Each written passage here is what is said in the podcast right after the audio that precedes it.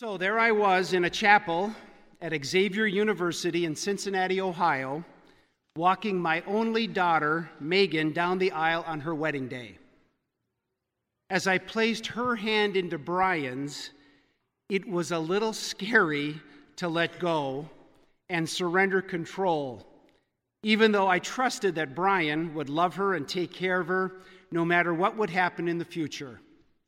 It turned out to be a good decision They've been married now for over eight years, and I've seen God's love and grace in their marriage, and they've taken care of each other and have two wonderful children. Letting go and surrendering control by trusting in Jesus' love for us is one of the messages in today's gospel parable. We know what a parable is about by looking at two things who Jesus is talking to and how the parable ends. In today's parable, Jesus is not talking to his disciples or the crowds, he's talking directly to the Pharisees. Scriptures tell us that the Pharisees were wealthy, but wealth was not their real problem. The problem for the Pharisees is their hesitation to believe in Jesus despite all the evidence they had seen and heard. They were convinced that they knew everything because they believed that they were experts in the law. The Pharisees believed that they were right and everybody else was wrong. The second thing to look at is how this parable ends. At the end of this parable, Jesus says, They have Moses and the prophets. Let them listen to them. If they will not listen to Moses and the prophets, neither will they be persuaded if someone should rise from the dead. The Pharisees did not listen because they were afraid of more people believing in Jesus, which would lead to the Pharisees losing their power, not being the center of attention, and losing control over the people. The point of this parable is Jesus lamenting to the Pharisees and to us as he is saying, What is it going to take for you to trust me? Surrender to me. Stop being afraid or resisting me. How many of us can honestly say, I surrender everything to God? How many of us have put God at the center of our life and given Him control over our time, our wealth, and our energy? How many of us really believe that whatever God wants us to do, we'll do it? Why do we resist God? I heard a story while I was studying to become a deacon on why we resist God that may help answer this question. There was a small village of about 50 people on the border between Portugal and Spain, and everyone knew everyone else. There was a mayor and a city council. A new family moves in, and everyone is talking about them but not talking to them. One day, a villager is sick and the wife of this new family is a doctor, and she does a good deed by helping the villager recover. Another villager needs help with his chimney, and the husband of this new family has an engineering background and does a good deed by solving the problem. The villagers are talking very positively about this family, but they're still not talking to them.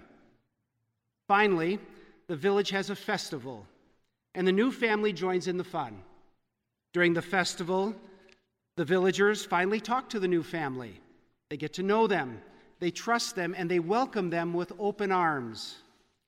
They ask the father, Who are you, and why have you moved to our village? The father, feeling that they can be trusted, tells them that he's the former king of Portugal and is now in exile. He tells them that if they are found, they will be arrested. Two days later, a police car comes and arrests the family. Who turned them in? The mayor did. The mayor did because he was used to being in control, the one in charge, the center of everything, and could not handle not being the center of attention anymore. We are the mayor. We just have something built into us that only wants me to be at the center of my life. We will accept God's mercy, gestures of forgiveness, and we are happy to receive heaven. But we will only accept God on our own terms. God will be first for most things, but not all things. How can we change this? How can we weaken our resistance? It starts by believing that Jesus loves us and that he has died for us. If you were the only person in the world, Jesus would have come and died just for you. That's how much he loves us. We don't need to believe this with our ears and our minds. We need to believe this with our hearts. Our hearts need to start to melt as we are confronted with the truth that the creator of the universe, out of his love for us, did all that he has done for us on the cross. And from the cross, he says to each one of us that we are worth the trouble. Believing this will help us to start overcome our fears and suspicions of God.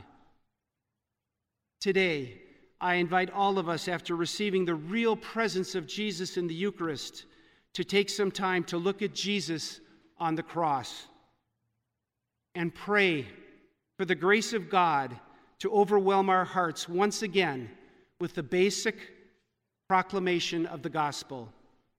The proclamation that Jesus did everything for you and for me, and for the grace to believe in our hearts that Jesus loves us unconditionally wholeheartedly and continually.